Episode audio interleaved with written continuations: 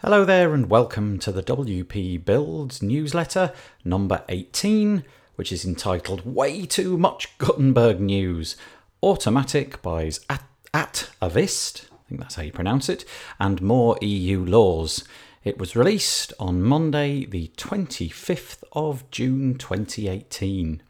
Just a couple of things before we start. If you go over to wpbuilds.com forward slash deals, you'll be able to see the latest deals that we've got. And also, if you go to wpbuilds.com forward slash subscribe, you can find out ways to get this stuff automatically. But we won't waste any more time on that. We'll get stuck in. Okay, the first news item today is on the WP Tavern, and it alludes to something I mentioned last week, which was all about the WordCamp Europe in which Matt Mullenweg unveiled uh, the Gutenberg roadmap. But it occurred to me that I never really mentioned what was on the Gutenberg roadmap, so I'm going to rectify that now. The idea is that this will be released in August 2018, that is to say, Gutenberg will come out with WordPress 5.0 in August 2018. Right now in June, we're going to freeze new features. Um, hosts, agencies, teachers, and so on are going to be uh, invited to get into it. Opt in for WP Admin um, will be available to WP.com users and mobile app support in the Aztec editor across iOS and Android. And then next month, various other things will be rolled out, including opt out for WP Admin users on WordPress.com. Um, and then hopefully by August 2018, all crucial issues have been resolved.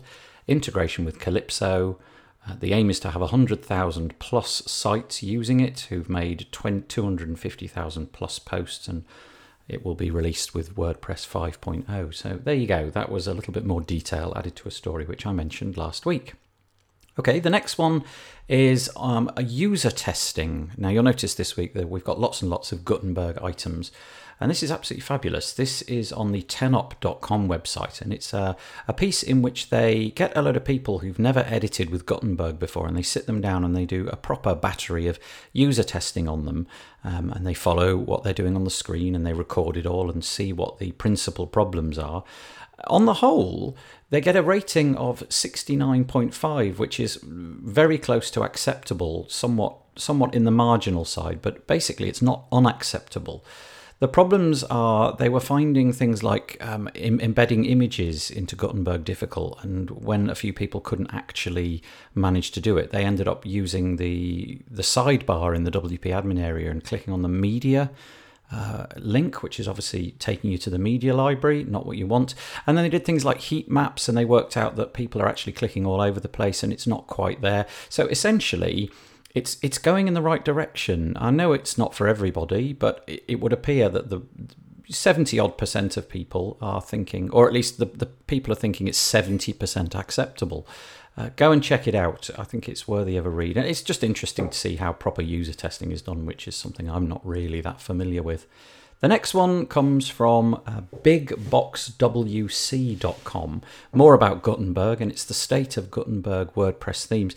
This is quite a hefty article, um, and it goes into the fact that there really is quite a lot of work left to do um, between Gutenberg and um, theme developers. The workload isn't yet finished. So, for example, there'll be a, a disconnect between what theme developers ex- uh, require and what Gutenberg can provide. He gives an example of, for example, if you've got a WooCommerce section, when you pull that into Gutenberg, it doesn't look like the front end would actually look like. For example, it doesn't have the um, the ratings and it doesn't have the amount in stock, and instead it defaults to uh, the add a cart button. So, although it looks very similar to what the user will eventually get, the idea of what you see is what you get is exactly that. And we're not quite there yet. Seems a little bit edge case. I'm sure that this sort of stuff will be fixed over time, but he goes into the specifics of why the, the, the JavaScript and the CSS might need to be something to consider if you're a theme developer. It's just an interesting read um, and certainly worth worth looking at. I would have thought. The next one, still on Gutenberg, believe it or not, is Tom McFarlin, who is a developer, and he's got an article called The Demand for Gutenberg Isn't There Yet, uh, going into the fact that really um, we are not quite seeing an uptake yet. He believes essentially that given enough time, people will be requesting it But at the moment, nobody really is, and this probably comes down to the fact that um, the demand isn't there because it's not part of core.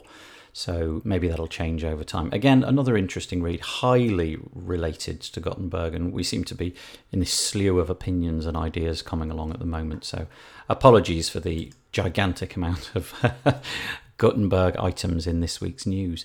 The next one is that WordPress.com owner, which is Automattic if you like, have bought a company called Atavist. Now, Atavist are a completely separate service.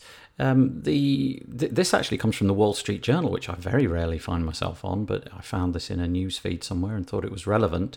Um, and it's a sort of subscription service. So, in other words, you can put up paywalls for your content, and that's what they do. They have 200,000 users, most of them not paying all that much, but the, the principal idea is that they can they can monetize your valuable content, and presumably WordPress is interested in their offering. They're going to discontinue the Atavist product and they're going to roll all of this stuff into WordPress.com.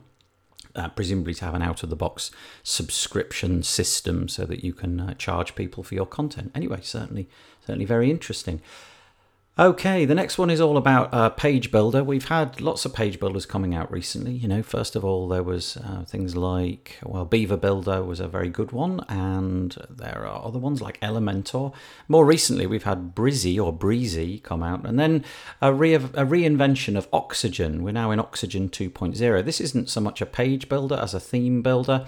Um, and you can create everything. You can basically throw your theme in the bin and the idea is that it takes over everything and it kind of locks you into that ecosystem but it uses flexbox and so it looks quite good but if you're interested in a very detailed review of it you can head over to the wp cube with a k website links in the show notes um, and see exactly how it all works how it generates its templates and so on and so forth, and how you can use it as a theme builder. Um, and it, it, looks really good, um, and it's in version 2.0 and you can't migrate from version 1.0 to 2.0. So, certainly very interesting. And we're out of WordPress news now, and I'm heading over to the BBC because they had um, a video where the, um, a gentleman uh, called Robert, Dr. Robert Muggah, M U G G A H, has actually put a load of interesting data on top of what looks to me like a Google map. And it's about things like uh, migrations and um, you know the environmental impact of various things. It's really interesting because you can, for the very first time, see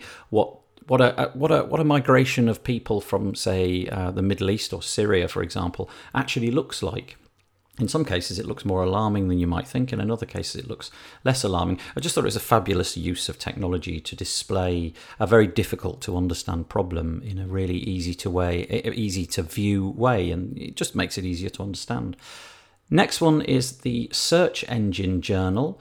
And this is just a, a, an interesting article about what you could do if your site has become de indexed by Google. It's actually not really about what you can do if it's become de indexed, but just a great big list of the reasons why sites might have become de indexed. A couple of them I'd never really uh, considered before. So if you've ever noticed that the latest update on um, Google's algorithm has booted you out the rankings, or indeed it's just suddenly gone for one reason or another, you might like to go through this checklist of about 10, 10 subheadings and see. Um, and then it does right at the very end uh, illustrate some ways that you might get your ranking back with Google.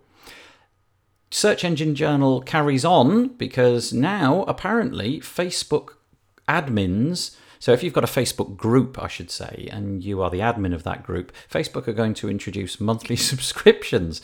So those people in the WP Builds Facebook group, you know, watch out. It's going to be like seven bazillion dollars a month from now on.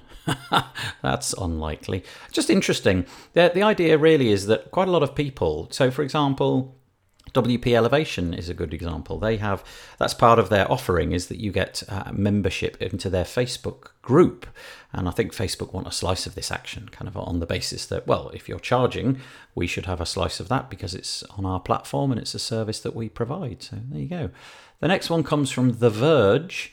As if you hadn't had enough of GDPR, apparently there's a new thing coming around which was snuck in on the day that GDPR actually came out on the 25th of May this year called Article 13. And it's all about who has the copyright for content. And the owner of the website, essentially, um, according to this new piece of legislation, which is being voted on to go onto the books, you will be responsible for that if you own a website. If you uh, open up um, the the uploading of things, copyrighted content into your website. So, yeah, oh dear, this could be even more of a killer than uh, than GDPR. Go and have a read. If you up, if you allow people to upload content, then just go and check it out because maybe this will happen, maybe it won't, but be good to know if it does, so that you don't get caught out by it because you know you can't be you can't necessarily know what your users are uploading and how to filter that. And the last one today is the techpp.com website.